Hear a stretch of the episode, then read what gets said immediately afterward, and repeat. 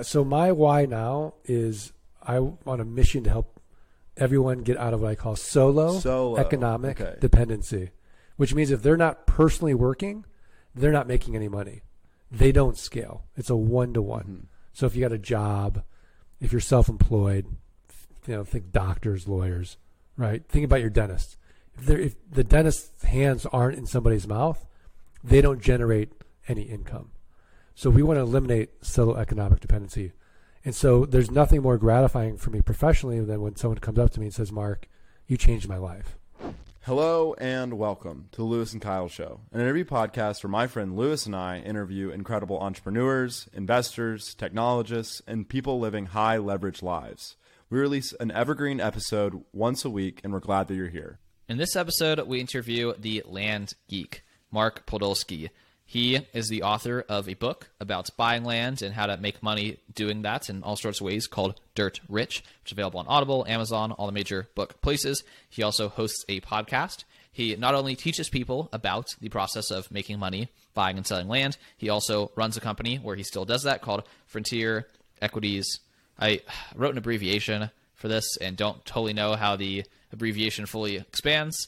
So we'll leave that in the show notes, but it's something like Frontier Equity Properties. He's done over 5,000 unique transactions, different land type trades, and in this episode, we cover his system.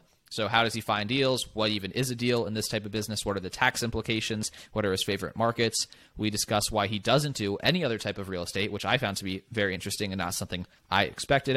And towards the end, we get into both his life and business philosophy, which is surprisingly zen based on the first 30 minutes of the interview. But I mean that in the best of ways. I'm excited for you to listen to this episode. I must jump in and say, the past couple weeks, Kyle and I have not been doing the very best job of one every single week. But you know what? We're doing a good job, and on average, we're at one a week. So thanks so much for listening. Excited that you're here. Let's switch over to our episode with Mark the Land Geek right now. Enjoy. Mark, welcome to the Louis and Kyle Show. We are very excited for this conversation. We've done a lot of podcasts about real estate, but none about buying land, which is your area of expertise. So, welcome to the show. We're excited. Louis, Kyle, thank you so much for having me. Absolutely. My first question is just your background, your story. How did you get into buying land in the first place? Let's just kind of run through how the how and why you got to where you are. So we're going to rewind the tape um, to the year 2000. I don't know if you guys were even born yet. It was the year I was born. and I was I was working as a uh, micromanaged, high stressed, miserable forty five minute commute and work and back investment banker, specializing in mergers and acquisitions with private equity groups. And guys, it got so bad for me. I wouldn't get the Sunday blues, anticipating Monday coming around. I'd get the Friday blues, anticipating the weekend going by really fast and having to be back at work on Monday. So my firm hires this guy. He's telling me that as a side hustle, he's buying up raw land, pennies on the dollar. He's flipping them online and he's making a 300% return on his investment. Well, guys, I'm looking at companies all day long, and a great company, great, has 15% EBITDA margins or free cash flow. Your average company is 10%. And I'm looking at companies all day long less than 10%. So, of course, I don't believe him. I've got 10, uh, I've got three grand saved up for car repairs. And I go to New Mexico with him. I do exactly what he says. I buy up 10 half acre parcels, an average price of $300 each. And then I sell them all and I get an average price of $1,200 each. It worked 300%. So I took all that money and I live in Arizona and there's, you know, it's 2000. There's no one in the room at this auction. I buy up land and acreage for nothing. And then over the next six months, I sold all that property and I made over $90,000 cash. So I go to my wife and she's pregnant. I'm like, honey, I'm going to quit my job and become a full time land investor. And she's like, absolutely not. So I said, okay, okay. So it took me about 18 months for the land investing income to exceed the investment banking income. And then I quit. I've been doing it full time ever since. I've done over 6,000 deals uh, to date, and I absolutely love it. Yeah, that's an incredible uh, start. So, what is the model? Like, you know, it sounds great, but it sounds sort of like okay, I could just go do this right now. It's like, so what is the, I guess, trick? What are you, what are you doing with the land? Yeah, let's let's let's do it. So, Kyle Louis, where do you guys live? I'm in Las Vegas, but we'll see how much longer that lasts. I'm- Henderson, Las Vegas, Nevada. I'm in Tuscaloosa, Alabama, born and raised in Birmingham, Alabama. Birmingham. Okay, so Tuscaloosa, Alabama, and, and Nevada. Yeah. I'm going to assume that th- you guys both own together 10 acres of raw land in Texas. And you guys owe $200 in back taxes. So essentially, you're advertising two very important things to me. Number one, you have no emotional attachment to that raw land, Vegas, Alabama. And number two, you're distressed financially in some weird way because when we don't pay for things, we don't value them in the same way. You guys haven't paid your property taxes. As a result, the county treasurer keeps sending you notices saying, Kyle Louis, don't pay your property taxes. We're going to auction this property to a tax deed or a tax lien investor. So what I'm going to do is I'm going to try to get that property before it goes to auction. And I'm going to look at the lowest comparable sale on your 10 acre property for the last 12 to 18 months. So let's say, for example, the lowest comp is $10,000. All I'm going to do is divide by four. And that's going to get me what Warren Buffett would call a 300% margin of safety. So I'm going to send you an actual offer of $2,500. Now, you guys accept it. Now, because for you, $2,500 is better than nothing. Now, in reality, 3 to 5% of people accept my quote unquote top dollar offer. Hmm. But that's an important metric because I know if I've come into a, a, a dynamic market and I'm getting less than a 3% response rate, I've got to re up my offer. I've got to raise my offer for the market to respond. Now, if it's over 5%, I start getting nervous. And I probably came in too high in the marketplace. And then during due diligence, I'm going to have to retrade. But we'll get to that point. So now that you've accepted the offer, I have to go through due diligence or this in depth research. So, what's the most important thing I have to do? Number one, I have to confirm back taxes are only $200.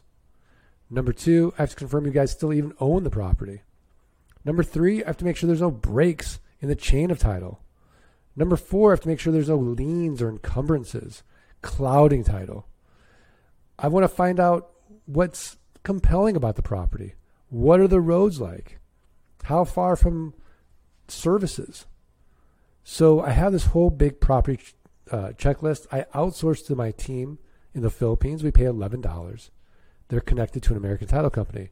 Now, if I'm investing five thousand or more, then I'll go through traditional title company. But this is only twenty five hundred dollars, so I'll self close this deal. So what I'm going to do is go through due diligence. Everything checks out. I send you guys a check for twenty five hundred dollars. Now I own the property. I'm going to sell this property 30 days or less, and I'm going to make a cash flow like a rental home. So I have a built in best buyer. Do you guys know who it is? No.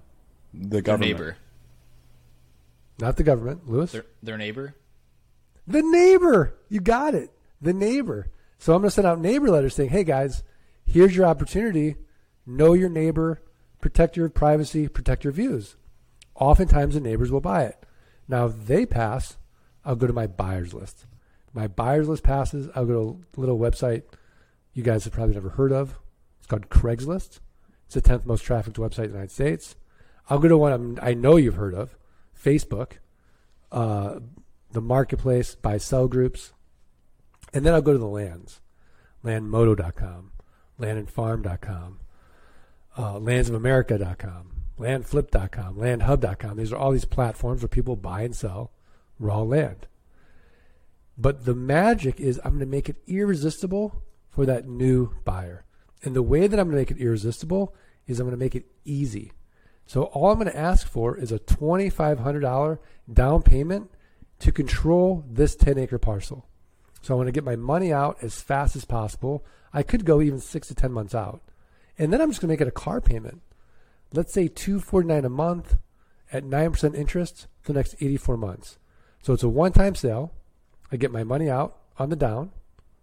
And now I've got $249 a month coming in every single month with no renters, no rehabs, no renovations, no rodents. And because I'm not dealing with the tenant, I'm exempt from Dodd Frank, RESPA, and the SAFE Act, all this onerous real estate legislation. And then the game that we play is can we create enough of these land notes where our passive income now exceeds our fixed expenses and we're working because we want to, not because we have to. So you're buying cash, buying the land cash from an auction or from an off-market seller, or just finding deals in general. You're sending a ton of LOIs, as pretty much as many as you can get out the door, and then you close the deal um, at already a good price, a, a, a fourth of what I guess is the market. The market is saying that it should be sold for, and then you sell it to your list of buyers or the neighbors, hopefully the neighbor, on basically they're buying it fr- from you as a seller finance deal. And so you get all your cash out on the on the first bite from them, and then they pay you a a, mortgage basically on that land for um, whatever the pre-disclosed, whatever the negotiated terms are. Exactly. Now, is when we're making our offers, what I always advise my clients to do when they first get started is 20 offers a day. Now, the reason that is, is if I said to you guys, hey, you're going to start a new workout regimen, I want you guys to work out two hours every day, you'll be exhausted and you'll probably burn out. Well, if you start making a thousand offers a day, your team is not built to handle that kind of due diligence when the offers come back. You also won't have the capital, most likely, to close all those deals. But 20 offers a day is going to be something that you can handle. And it also allows you to see your response rates and, you know, really save money on your mailing uh, investment. So, can you talk a little bit about the process of actually finding the deal and submitting that LOI? Like, what is that? You know, sending 20 in one day, it sort of sounds daunting. It's like, do I just Google land for sale and then and then find the owner of that land and find their address and send them a, a letter with an LOI?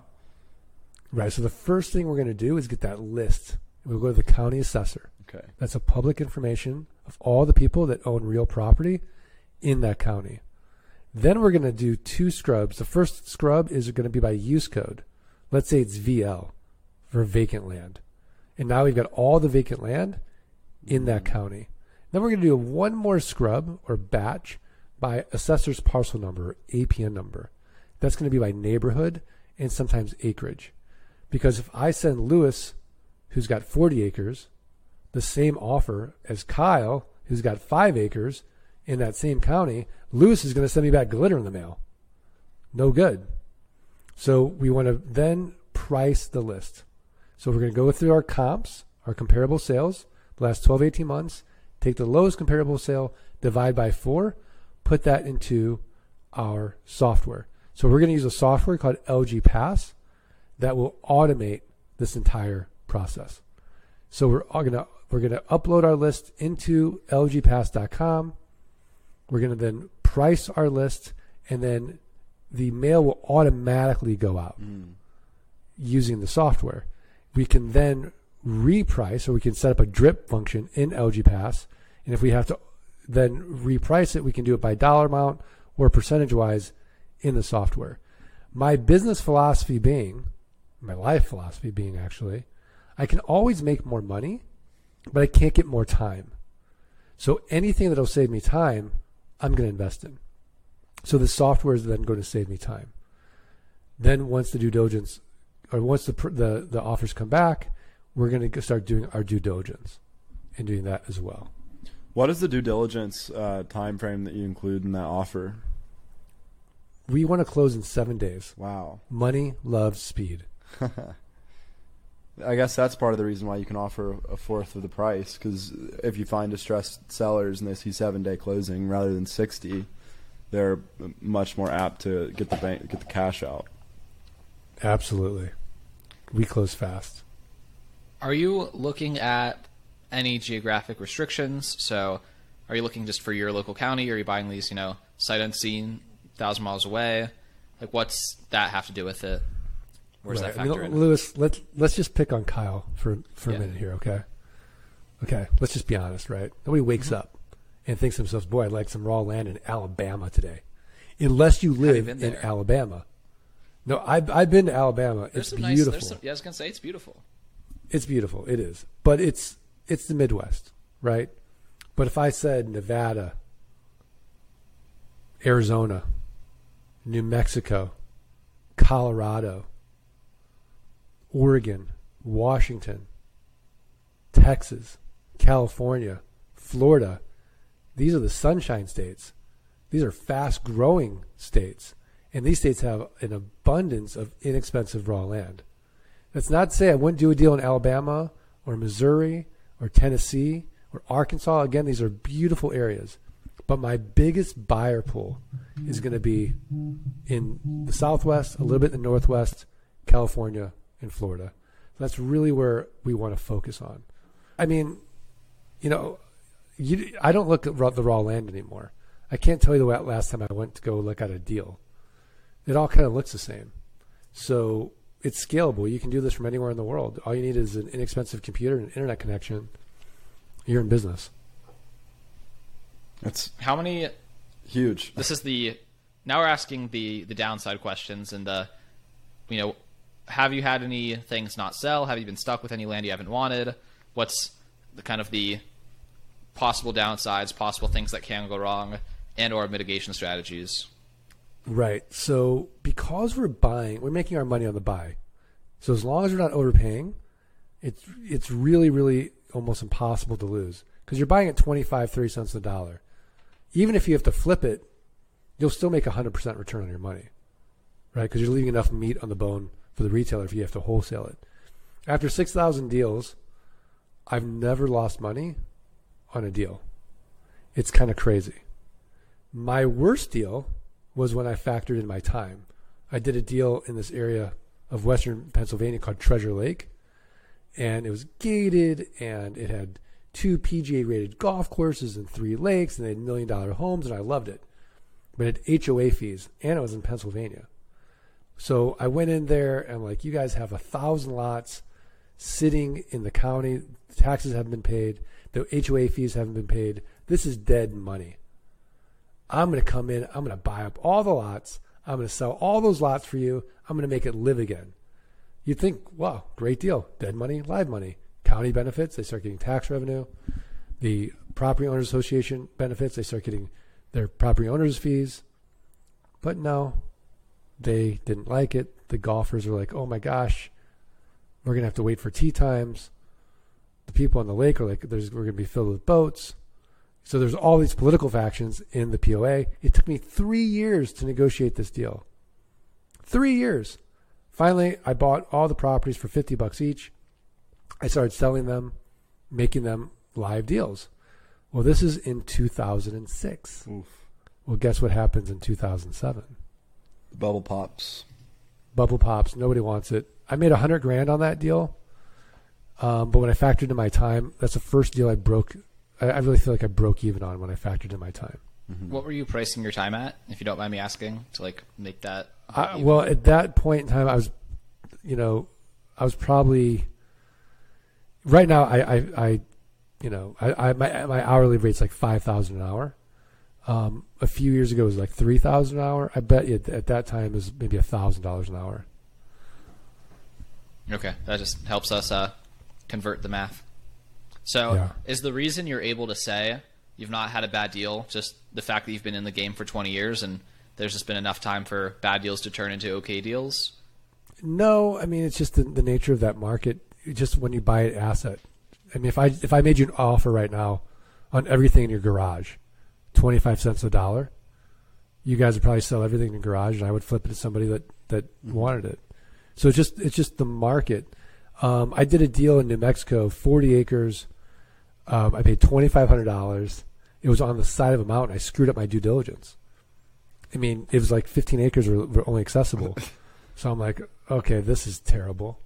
So I put it up on eBay at a dollar no reserve auction for 10 days. Well, the first day it got bid up to $2,500. By the tenth day, it's at thirty-two thousand five hundred dollars, and I'm freaking out. And I'm like, maybe I, I you know, I'm, I'm misrepresenting the property in some way. Maybe they're misunderstanding the the aerial map or the plat map. Something's wrong. So the guy wins the auction. I call him up immediately. I'm like, hey, you realize like, of these 40 acres, only 15 are accessible, right? I'm like, I didn't misrepresent anything. He's like, no, it's perfect. I'm like, what are you gonna do with the property? He's like, well, I'm a film director in L.A. and I'm gonna film out there, and the county's been so difficult to deal with. It's cheaper and saving more time and money just to buy the land than it is to deal with the county getting a permit to film. So I learned very quickly there's a pig for every barn.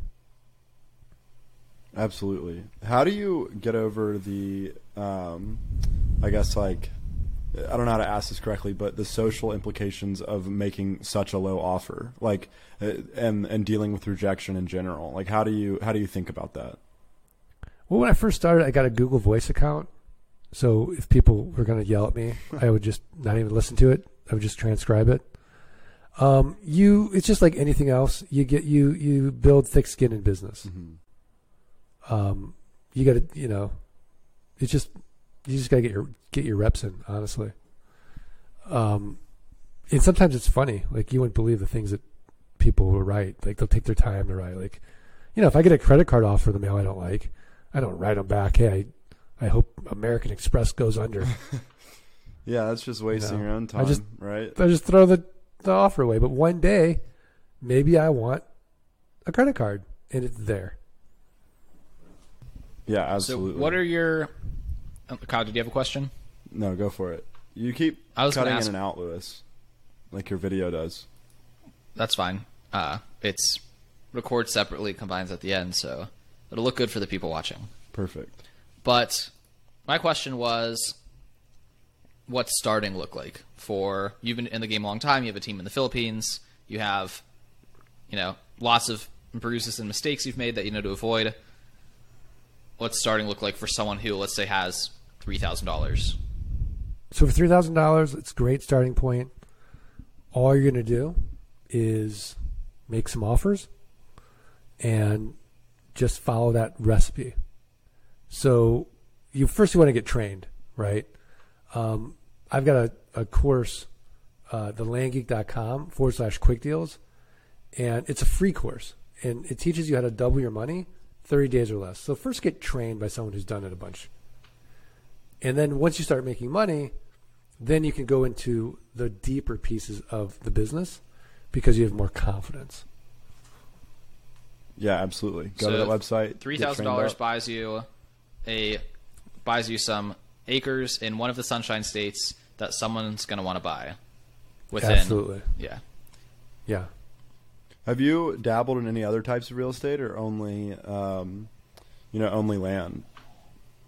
In 2005, a buddy and I bought a house in Carefree, Arizona.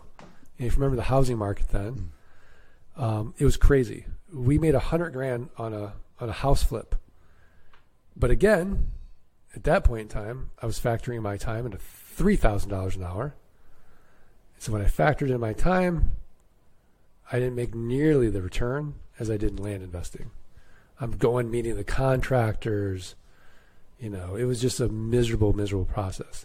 So after that, I decided no more shiny object syndrome.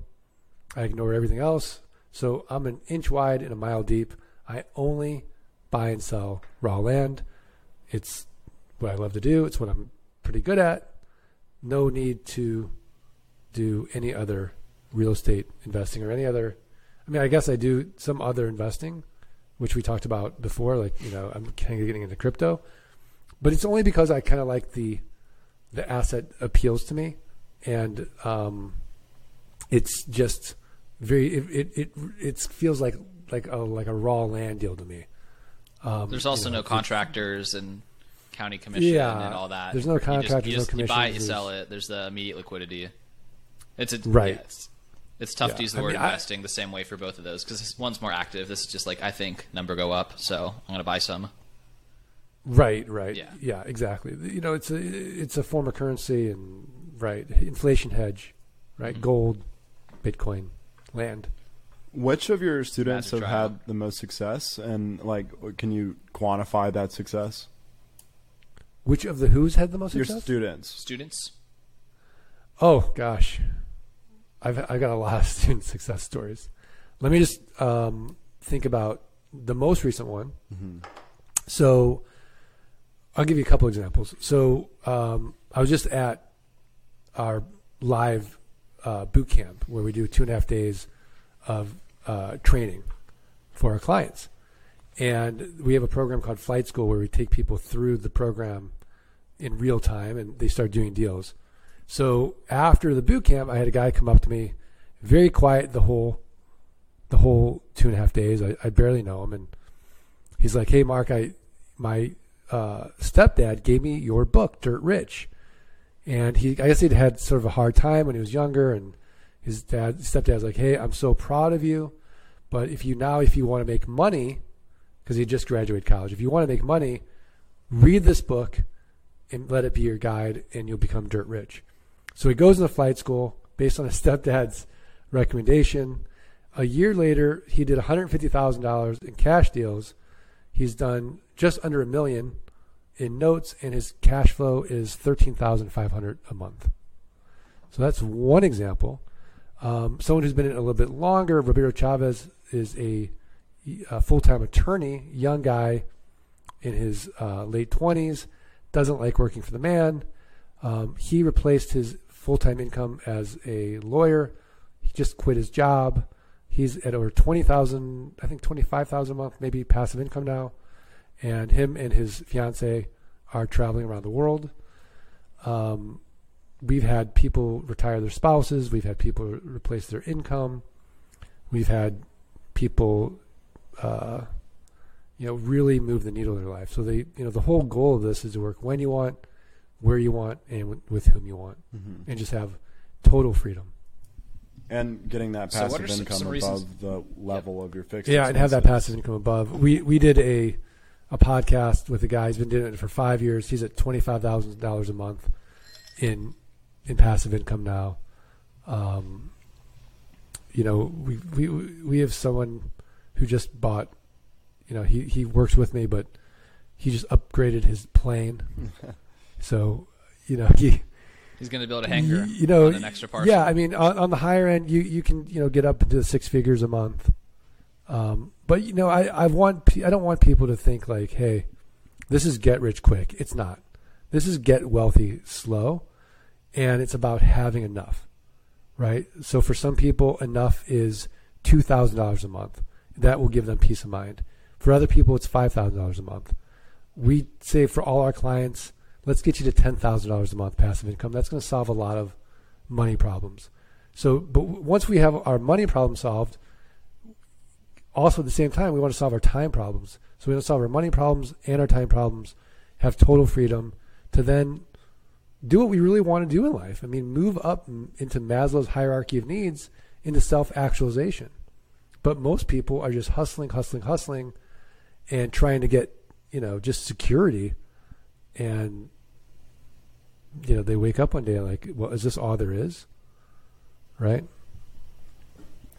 So why would, should someone not do this? Because you've you know made a compelling sales pitch to anyone who's been running the numbers and, and thinking through it. So you wouldn't want to do this because you don't want to build a business. This is a business. Um, if you don't want to do that and you want something completely passive, um, you wouldn't want to do it. You would just, you know, for example, it's just easier to give your money to say a money manager, right? Um, totally passive. You get a return on your investment Not if three hundred. this is actually probably. this is actually but- a business. So it's a simple model, but it ain't easy.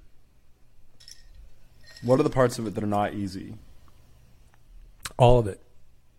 The whole thing is not easy. Mm-hmm. Um, you know, if we just start from the very beginning, right? There's 3,007 U.S. counties. Where do you start? Right. So you got to start with a pick a county. You have to do county research. That's the first sort of brick wall. Your second brick wall is getting a list. Sometimes you got to buy a list. You have to go to like a datatree.com and get a list or listsource.com or you know some other site. It may, it's not so easy maybe to get it directly from the county because we need it in a .csv or Excel file to use our software. Mm-hmm. Well, some of these counties are antiquated. So that's another brick wall is just getting the list. Now you got to do the work of looking at comparable sales, calling the assessor, finding out what, or going online, creating that spreadsheet, creating that pricing matrix, doing the math, dividing by four, importing that data into your list, right? Now you've got to upload that list. You got to start learning some software. The automation goes out. Now the offers come back. You have to deal with intake. You've got to call the seller. Hey, I got back your offer. It's we're going to close in seven days, contingent upon our research and due diligence. Then you've got to have the wherewithal to write a check. Hmm. That first time to write a check is tough. So now you got to start marketing. Again, if you've never done it, so uh, you know all these little things are not easy. And then selling a piece of property is not easy. Then managing that note, we use a software called geekpay.io. It's a set it and forget it system that automates it. But you have to have the wherewithal to do it. So in the beginning, it's sort of like, you know, rocket fuel, right? 90% of getting a rocket up in the air is is burning off all that fuel, but once it's up in in the atmosphere, it only uses 10%. So we want to you've, you've got to have that grit and determination to do it. So I would say that the biggest obstacle is do you have a burning desire? Mm. Right? For that. And if you don't, I don't judge. But for those that have a big why, you know, we've got a lot of clients that have children, they, you know, they don't see their kids. They're working all the time. This is a way for them to spend more time with their kids, more time with their family, develop deeper relationships, travel the world, do what they really want to do in life. But for other people, they don't have a, a burning enough desire. And that is their biggest obstacle is themselves. Yeah, I think that you're speaking directly to the problem that a lot of people in our age group face, which is like where where should you have that burning desire? Like why don't I feel it? And and I guess like if I if I do feel it, is it right? You know? And so I think you're you're speaking directly to something that people that would be listening to this show are, are feeling. Um, but now, Yeah, I mean, we've got a client, Michaela Sorney. Um, she has a job she likes, but she's over twelve thousand dollars a month in passive income and doing six figures in cash flips, and she's twenty three. that's awesome. Good for her, for sure. She started in college. Yeah. yeah. Well, for you, now that you're past that stage, uh, I guess like one, what do you have a burning desire for now? And then two, what now that you you know have all these systems automated, what are the important strategic decisions that you're making in order to, I guess, scale or level up your business? Yeah. So my why now is I on a mission to help everyone get out of what I call solo economic dependency. When you will you repeat which that? means if they're per, soul is it soul? oh I'm sorry solo, Solo, economic okay. dependency, which means if they're not personally working, they're not making any money. They don't scale. It's a one to one. So if you got a job, if you're self-employed, you know, think doctors, lawyers, right? Think about your dentist. If, if the dentist's hands aren't in somebody's mouth, they don't generate any income. So we want to eliminate solo economic dependency. And so there's nothing more gratifying for me professionally than when someone comes up to me and says, "Mark, you changed my life." And this is how how my life looks now because of this of this business and you helping me do that. Um, the second part is for me, you know, scaling my own land business. Well, it's been done. So I spend about 30 minutes uh, a week working in Frontier Properties, looking at the numbers, talking to the team, and um, you know, being a pain in somebody's side usually. Has anyone on your team gone and done this themselves as well, besides just like your students? If they're like this model that you're having me work and help you with seems pretty doable, have they like started jumping out and trying it too? I mean, all my coaches, they all have their own land business. So everyone who's on my team started out in my training and kind of graduated and, and is now on the team. Now, as far as support people in the Philippines and Jamaica, um, they're not interested in the land business. So no. One thing I, I saw you point out, either it was on your website or somewhere in our communications, is you have an A plus with the Better Business Bureau. How does that? How do you like earn that? Is that something you apply for? Or do they just like do an audit and like you do a great job? And like, what's the significance of that? Yeah. So if you're listening to this Better Business Bureau, um, don't listen. Okay. So this is what you do. So the Better Business Bureau, it's kind of a, a thing, right? Um, you apply Whatever, for yeah. it for for for one year to get that seal, and it's like 450 bucks. And then they want to keep, keep charging you 450 dollars a year. You only need the seal for one year, it, to put it on your website. Then after that, do right by people and don't have them call and report you. That's it. So I have a simple business philosophy: happy customers guaranteed. I have a 90 day additional due diligence policy. If they go out there, they don't love the property, I'll either refund them or exchange them for property that they do love. I have a 365 day exchange guarantee. So if they can't get out there in 90 days, I'll just exchange it for property they do love. We don't fight, we don't argue. Make everybody happy. A plus rating. But no one calls to a question it. No one calls a question. So once you have that rating, you would just advertise your seal on your website, and then you just do right by people. That makes sense. Uh, are there any kind of other fun advantages to owning land that, like, besides just you know buying, selling, and the making money aspect, but just having ownership of like a lot of space? Like, have you done Yeah, I anything mean, fun with that? Like, I, I I personally, you know, like the idea of glamping.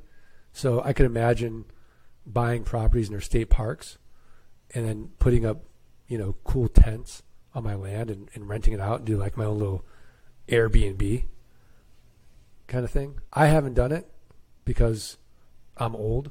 But if I were your guys' age, that'd be a fun little revenue source uh, right there. So there's lots of things you can do. Um, but I'm I'm mainly in the business of buying and selling raw land. So I personally don't go out there and enjoy it. But if I were, you know, a person that liked to ride horses or I like to camp or like to fish or hunt, I'm just a geek. I like being in front of my computer. Um, but if I were, I, I would enjoy it my raw land. We've got a lot of people that are in our community and they love, you know, the, the land and they go out there and they'll check it out and, you know, play on it. What has one thing been? we haven't asked about. Go ahead, Louis. Yeah, I was going to ask, what is the? Uh, you can kind of summarize this in short, but like the tax, we haven't talked about taxes at all. Like, where does that factor in? Like, Yeah. throughout the sale, Great- the whole time, great question. At the end of the year, So- just how much you make, you take a percentage off. Yeah, so so unfortunately, or fortunately, land is the only asset that lasts. So it does not depreciate.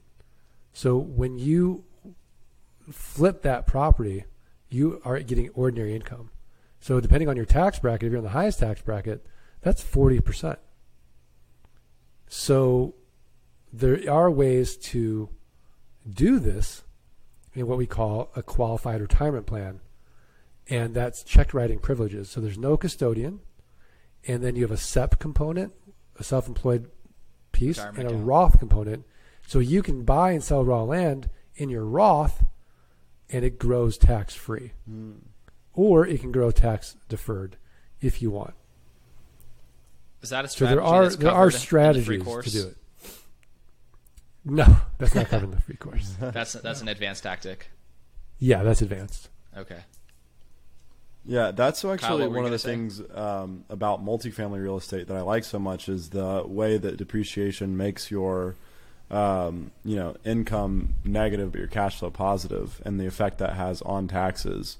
And that was one of the things that, that drew me to multifamily. Um, and I, I mean, I don't own any multifamily, but I've worked in it the last couple summers, and so that was one of the questions that I wanted to ask you is like, how does that work? And I guess that's the answer is that it's just taxed at regular, ordinary income unless you use these other um, strategies uh, like the Roth or, or um, whatever it may be, a, a really cr- creative Right. CPA. Yeah, yeah, absolutely. and and you know, we've got a lot of people who who, who call the land investing business their gateway drug into multifamily and, and start doing the bigger deals. But they start because they don't have as much capital. Mm-hmm. So they start in land because you can you can get started with 500 bucks.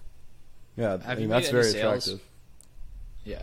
Have you made sales to developers? Like people have built multifamily on your land? I don't know much about like the zoning, but has that like been a piece that you've encountered? Well, no, because you know we're buying properties an hour to three hours outside of the city, so it's not really ready yet for development. Mm-hmm. That makes sense. Yeah, And it's smaller parcels too, right? And so, and there's smaller parcels. Yeah, hmm but that's that's pretty amazing that you don't have to really. uh, Well, I guess this is another question. It's like how much does zoning play into your decision making, um, if at all? If you're trying to sell it to a neighbor or it or doesn't. It doesn't. It yeah, it doesn't really factor in for me. I don't want commercial property necessarily, but again, I'll buy any asset 25, 30 cents a dollar. Mm. I'll make it work. right. Again, that's kind of the prerequisite from the first two or three minutes of this chat. That's kind of had to be in the back of everyone's head, like about the decisions that you're making. Right. Right. I think, yeah. I think we'll transition now to what we like to call the bonus round, just some rapid fire questions, less thematically themed. Uh, one of these, I can't even read what I wrote here. This seems really interesting, though. Uh, have I was going to ask, what are some other hobbies you have outside of like the land, your business, writing a book, teaching people, maybe some geek hobbies, maybe some non-geek hobbies? Yeah, so I I love to meditate. Um, so I'm constantly, like every moment, trying to be aware of my thoughts and my breath and grounding myself. So, you know, you guys are young, but when you get to be my age, uh, you're kind of more interested in the things that money can't buy. So I'm really interested in those things now. So I'm I'm more interested in peace of mind. I'm more interested in, in a fit body. So, you know, I'll do yoga or I'll work out. I've got a Peloton, right? I've got a These are Peloton in the things like too. hiking. Not mine though. You know, I love to be in nature and hike and um, I love the ocean and, and doing all those things. And then a house full of love, like, you know, it doesn't cost anything. So I, I want to, you know, what are the things I can do to deepen my relationships um, and do that? And then how can I give back? So one of the fun things I like to do is I don't drink coffee anymore, but I'll still go to Starbucks and uh, and get like something for my kids in the drive-through line. And every Monday I'll pay for the person behind me. And in my small little way, I think, oh, this little you know uh, good deed, that yuppie might go into their job and be nicer to somebody, and it'll just kind of like I want to be the pebble in the pond and like have that impact, and it kind of ripples out, type of thing. Maybe it doesn't. I don't know because you know who knows. But I, I like to think about that, um, and then just you know different philanthropies uh, of giving back. Uh, Ball to All is uh, my mentor started that. Um, What's it called? Can you repeat it? Ball uh, is it balltoall.org or ballstoall.org? Um, my mentor Ori started that. Um, it's indestructible soccer balls for like ten bucks Cool. in in like these areas. It was really it's still kind of my idea for world peace. I thought, well, if these kids are, you know, playing Xbox all day long, they won't get into trouble. Turns out in some of these areas it's hard to get power. So he thought, well, soccer balls. So he's doing that. That's amazing. That's pretty awesome. Um, what have you changed your mind about recently? everything. So my my whole th- idea of my mind is that I literally know nothing. I always want to start the day with beginner's mind. So the only thing I'm truly certain about in life is that I don't know anything. So I'm constantly getting more and more information and analyzing it, stress testing it for me and see if does this now that I have this new information, does this work better for me? Does this work worse for me? um, in in doing that. So I'm constantly sort of reevaluating any fixed position I have. I don't engage in politics. I don't read the news. Um, in fact, after this podcast, you guys can kind of tell me what's going on in the world. Apparently, there's something going on with Afghanistan. They the or uh, the Taliban. I wouldn't know. I don't really read the news because it's just depressing, and I don't feel like I have any agency in there. Um, I'm not going to fly to Kabul and fight the Taliban, no matter what my position is, right? So, so that's kind of you know my the, the, a long-winded answer is I'm constantly opening my mind to different ideas and seeing it do these work and, and apply for me. So you're going to build a bunker just as like a just in case one day you check the news and it's really bad on one of these lands? No, I, I mean, No? you know, if it comes to the apocalypse, like, you know, Because I've had a good land's life. probably like part of the strategy in most people's apocalypse plan. Yeah, I mean, we yeah we do have a lot of uh, what we call preppers. These are people hoping for the best, preparing for the worst, that buy our raw land and and do some cool stuff with it. But for me personally, like, you know, I'm not really built for an apocalypse. Um, I'm not interested in doing all that. So, I've had a good time on on this planet, spinning around the blue marble. I'm good. Yeah, That's I a feel great answer. Um, Is the sorry, I can't see Louis, my so it's it's hard That's to fine. get the get the cues. Go for it, Louis. is the person who got you into this still doing this? If not, what are they doing? If you know, Yeah, so um, he is still doing it. Uh, absolutely. There's there's a bunch of OGs that are s- yeah. What you'll find is with land investing, I talked to a guy. He's 78 years old. He has 3,500 notes. Um, I mean, I, he's got you know he's doing like 20 million a year, but he's been doing it forever. He's been doing it since the 80s. Um, no one really leaves the land business once they start. Eric Kyle, all you. Sounds like we just got to get started. Um, what has been your your favorite deal that you've closed, or do you have? My favorite deal was was um, I did a deal in Nevada, and it was with a public company, and they were only interested in the water rights. They weren't interested in the actual raw land. So I first I wanted to just test, you know, can I even sell this land? So I'm like, what's your worst land? And how much would you sell it to me for? Like, well, no one's going to be able to sell this land. It's 30 bucks an acre. I'm like, I'll take it. So I bought the property for 30 bucks an acre, it was a 640 acre parcel. I subdivided it into 40s and I started selling it at around $500 an acre. And everybody loved it. So I'm like, can I buy more? And they're like, sure. So it was like my first mil. I, I borrowed like a million dollars from them. Like the owner financed me. And over the next few years, I made over $5 million just on that one deal. That is. Is there sick. anything there now, or it just has changed hands and it's subdivided? No, just, just changes hands.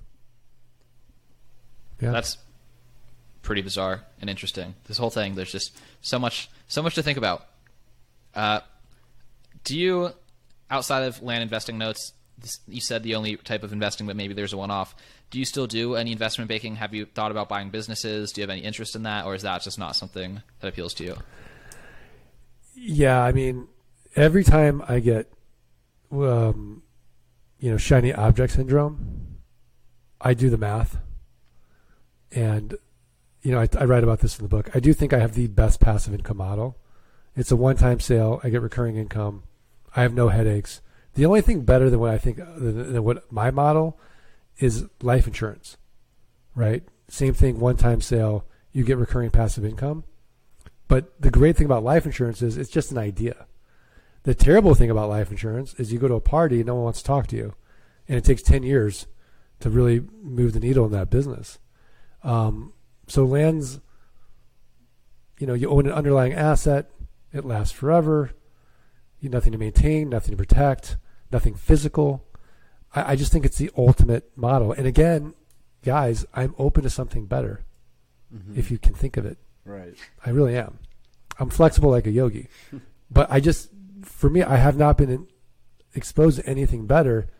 And even though I might have some specific knowledge where I could probably, you know, flip businesses and do all that, at the end of the day, I'm not interested in a 15% ROI on my money. I'm, I'm interested in 300 to 1,000%. Absolutely. Um, what is the best county in the United States to buy raw land? I'm sorry, Kyle. Uh, I'm Best trifle county in the left. U.S. to buy raw land. I- I'm I'm I'm a trifle deaf in my left ear. You don't get to know that information. He gave us the states. He gave I'm very states. open. I'm very open, but not when it comes to you know my favorite counties. We don't. Do your own research, everybody. Right. He'll give Yeah. you the playbook, but not not his private keys. exactly. There you go. That makes sense. So we're cl- coming into the end of it, so might as well derail. Uh, why are you interested in Axie Infinity, and what is Axie Infinity for people who've never heard of it? So Axie Infinity is a game. I think there's a million people playing in it. But you know what they sell in Axie Infinity with Ethereum? Raw land, virtual land. I like land. Do I really care if it's physical or virtual? No. Do I like the idea of the dollar when there's trillions, there's 22 doll- 22 trillion dollars of debt? Cash is trash. I don't believe in the dollar. So I do like the idea of these uh, the metaverse, um, the fact that you can, you know, if somebody said to me, "Hey, like my kids play, um, what's what's the game? Is it Minecraft? Uh, no, no, you shoot them up. It's really cool. Fortnite? It's it was Fortnite. They play Fortnite. So this is kind of like imagine if you could, you know, they spent some, they sell like a million dollars a day in skins at Fortnite. So Axie Infinity allows you to be an investor in the game and own a piece of the game. So if I can own a piece of Fortnite, that sounds pretty great. So is the gameplay similar in Axie? It's like similar gameplay, but with no, community it's more ownership. like Pokemon. Oh, It's, okay, it's more like a Pokemon game, but you know, again, it's just a game. People are fickle. It's just the idea of it that I like, That's more than the game. Mm-hmm. But it is gaining traction. Um, I do think there's a a component to it that is very similar to my model that interests me. There are a few other. have you I keep- started taking action on like buying any? No, because um, you know I'm ambitiously lazy, so uh, I'm personally probably not going to be the one to do that. I'm going to find the the expert who does it every single day and hire them. And here's my money, go do it. It's who, not how. Um, but there are a few companies that are doing that, like Decentraland, Somnium Space, are just two that are along those exact same lines of like raw land, and then you just develop it with code, and like you pay for every line, and the um, the stuff is trading for very like a lot of money. Um, and people have become millionaires off of of Decentr- Decentraland, and that's just like another level of insane. to It's me. wild. Yeah. it, it- it's wild, but I mean, I mean, if you told me, hey, would you invest in this company? that It's it's asking you, what are you doing in 140 characters or less? I'm like, no, that's not interesting at all to me. Well, that's Twitter, so I don't judge markets. If there's a market, it's a market. Now, there needs to be some intrinsic value, but that's that's the hard part of investing is, is finding out, you know, where is the real intrinsic value. Definitely.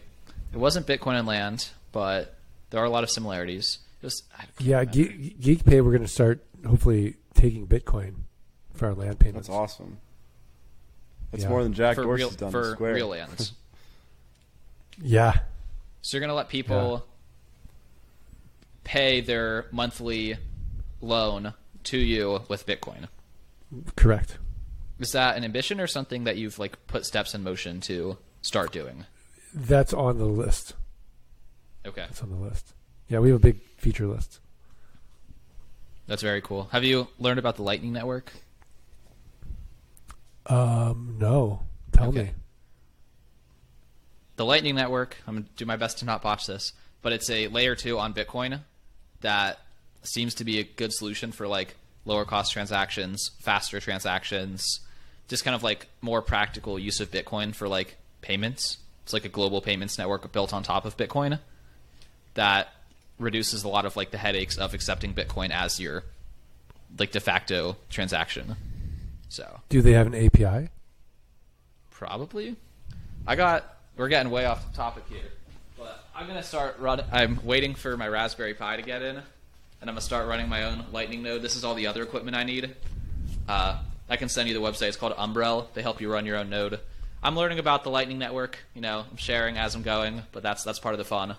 But they're also like third. You don't have to like buy any. There's an app. Like there's definitely an app and a website version. You don't have to like build things yourself. For the people not on video, just have a stack of Raspberry Pi and assorted hardware and like an external hard drive.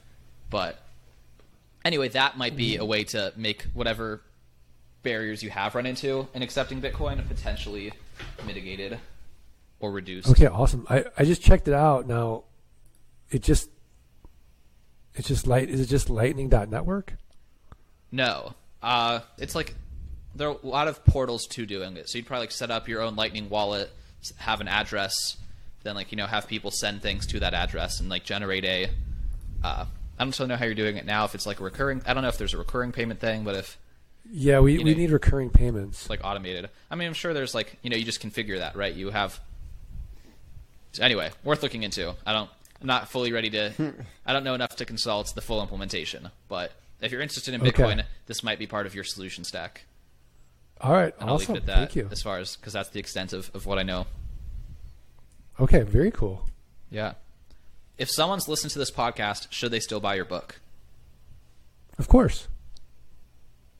Of course. What are some like topic areas? What's the sales pitch besides just yes, of course? Like more details we didn't Oh, get I mean, into. just, it's just you know, it, it. You know, when you first of all, for me, like I want to hear something or see something or read something three different ways before I get it. So when you listen to me on the podcast, it's very different experience than reading it mm. and going through it through a book.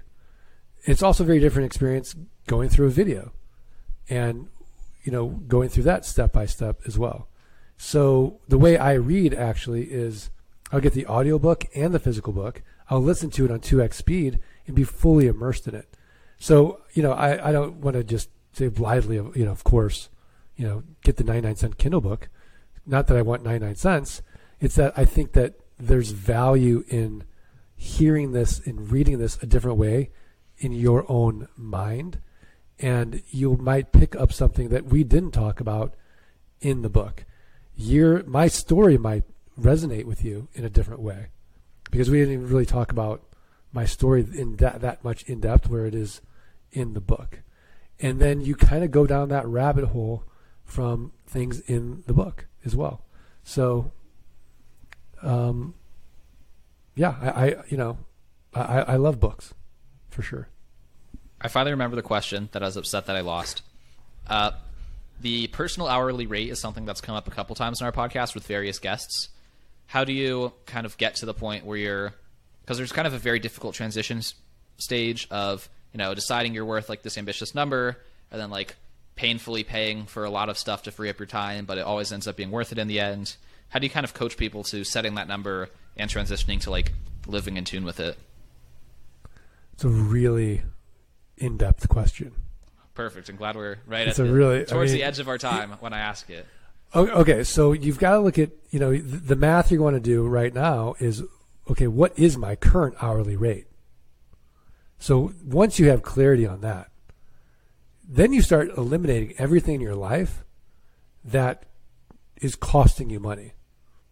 So, for example, if your current hourly rate is twenty dollars an hour, right, and um, you're it costs you an hour to do your own gardening, let's say, and you don't love gardening, so it's not you're not just doing it for the joy of it, the hobby of it. You know, your parents are like, "Hey, go go pick the weeds," right? And it's going to take you an hour, and you can go hire Timmy, the neighbor, for ten dollars an hour. You've just made net ten dollars of time. And again, we can always make more money. We can't get more time. The idea being, with that extra ten dollars that you've made of time, how can you reinvest it? So if you're just going to play video games, go go pull the weeds, right? But if you're going to use it to go in depth into a topic that's Read the maybe book. going to make you Read Dirt Rich. read the book, read the book, Dirt Rich, listen to a podcast that can, will expose you, make you aware of different ways to earn more money. Well, you just keep laddering up your hourly rate. So it's you just keep laddering it up, laddering it up, laddering it up. But you need to be fully cognizant of where you're at today and then where you want to be. And then just say, you know, you get to one at some point like like, well, I'm not going to do anything mm-hmm. unless it's, you know, like I, I won't even park my car. I'm not going to spend five minutes looking for a parking spot. I'll valet park, right? Because it, I'm losing money Yeah. doing that. So, but when you're younger, it's very, very difficult to do because you have so much you or you perceive to have so much time when in reality I forget how many weeks we really have in life. The average person lives a Four thousand. Is like 4,000 weeks. So it's like, okay, you got, you know, it's not that long. You you know, so you got to just be, I think it's just having that awareness. And then, you know, I love that Derek Sivers quote. If it's not a hell yeah, it's a no. And, and do that. But when you're young, you kind of reverse that. Like you just look at, you just start doing everything. You, you take every opportunity and then you start being a little bit, you start filtering. So it depends where you are in life but you want the trifecta in life essentially. So when you're young you've got time you've got health but you're broke. That sucks right? You get to middle age you've got money you got health the kids are killing you got no time right? And then when you're older you got money you got time you're retired unfortunately your health is, is, is on the decline. So how do we shortcut our lives so we have the trifecta as soon as possible? So we have that money, the health, and the time. Buying land's the answer. An answer. A very good answer. Thank you, Kyle. Or thank you, Louis. If somebody is listening to this podcast and wants to know more about you, more about uh, how to invest in land, other than buying your book Dirt Rich, where should they go and what should they do? I think the best place to start is thelandgeek.com and just start there. Absolutely. Well, great. Thank you so much. And that wraps up our interview with Mark, the land geek. It was a super interesting conversation for me as I'm very interested in real estate. And, you know, I told him before that the land is usually the first thought, and then everything else after that has nothing to do with the land. I mean, it's very, very important to a piece of real estate, but like, it's just sort of the weather at some point. You can't change it. It's where it's at. And so nobody really, really talks or thinks about it and and maybe that's wrong, but he thinks a lot about it, and it's all he does. And so it was super cool to talk to somebody who's just trading land all day. Um, my takeaways were, you know, I think a big piece of his model is that he closes in seven days. That's an incredibly short amount of time relative to like industry standard, and so his ability to put that on a piece of paper, tell them, uh, tell the the seller like, hey, I'm gonna do this in seven days. You're gonna get the cash in your bank account is an incredible um, tool for him, and, and a lot of the reason I think why he gets some of those low um, low offer acceptances. Um, and then another thing is no is inevitable. You know he gets no's all the time. He sends out thousands of offers. Uh, I I don't know how what his cadence is, but probably thousands of offers a month, and uh, most of those are no. I think he said he gets a three percent hit rate, and that's just a response. So that's not even that's not even an acceptance. Um, and so you're going to face that no matter what. But sending those offers and, and getting in the game and being there is, is the most important thing. And then the last thing is about just the model in general. Um, you know, he thinks it's a, it's the best model for generating passive income, and it certainly is for him, right? But there are so many models out there in real estate, in business, operating businesses, small businesses. Uh, you know, just picking up a trade, working as an accountant. Like it's just there are so many different um, ways you can go in life. And as I am, you know, 21 and going to graduate at the end of this year, I'm considering all those things, and and it's just another another good option. Um, and I think it's important to evaluate the the different models in front of you and pick whichever one you believe has the most leverage. And this one seems to have you know some really good leverage. And so those are my takeaways. Uh, Louis, what do you think? Yeah, you gave me an idea unrelated to my takeaways. Just the kind of you have to come up with a unique differentiator. You know, there's so many different ways you can skew value to like stand out from everyone else, and the one that you brought up that he does right is that seven day close. So there might be a lot of other people trying this that aren't closing in seven days, and you can kind of just think you only have to make one value skew, you know, to to be quote unquote innovative and competitive. So that was just something you made me think of before I'm going to get into what I had written down. First was the discussion of the hourly rate, right? If you're making any amount of money, that's you can roughly price. You know, you're making X per year, you're making X per hour. Anything that you can do to save an hour of time that costs less than you make per hour, you should start automating, free up time, free up your life. This whole episode was about value from leveraging scarcity. Your time's very scarce. You should think about its relationship with money and work on escaping what he calls solo economic dependency, being reliant on one source of income and relying on your productive effort to create that income. Second, uh, kind of another iteration on the just how interesting that line was money loves speed. So a $2,500 offer for that you might get in the next 90 days, eh. But if you're like, yeah, 2,500 bucks and I'll have it by the end of the weekend, that changes people's minds. Uh, and so that kind of is one example of his business philosophy of having happy customers. I really like that way of doing things. Just do right by people. And most problems that other people complain about having won't come to you because no one hates you because you've done right by people. Third uh, was I'm always a sucker for just like a good you know quip, a good one liner. If you uh, want to listen to our episode with Cole Schafer, he's a copywriter who's got some of like the very best one liners. Anyway, he said, you know, there's a pig for every barn. I really like that expression. This is my third takeaway. I've never heard that before, but it's kind of like a way of saying don't shit on any market that you don't understand, kind of thing. Like I don't understand why all these people still want to go to I don't know like some restaurant that you like hate the food and you think it tastes bad and it smells bad, but there's like always a line out the door. Uh, let's give an example. Like there's a restaurant in Tuscaloosa called Cookout that I've never really understood why everyone's all about it and why at 3 a.m. on a weeknight there's people there and waiting an hour in a drive-through for subpar food. But you know there is. Uh, there's a pig for every barn. So he's like, I don't understand why anyone would want this, but somebody did it and was going to pay. I thought it was going to be a terrible deal and it was like 100x better than my usual deals. So the point is, everyone has their own set of interests. Don't assume that your interests are the same interest as the market's.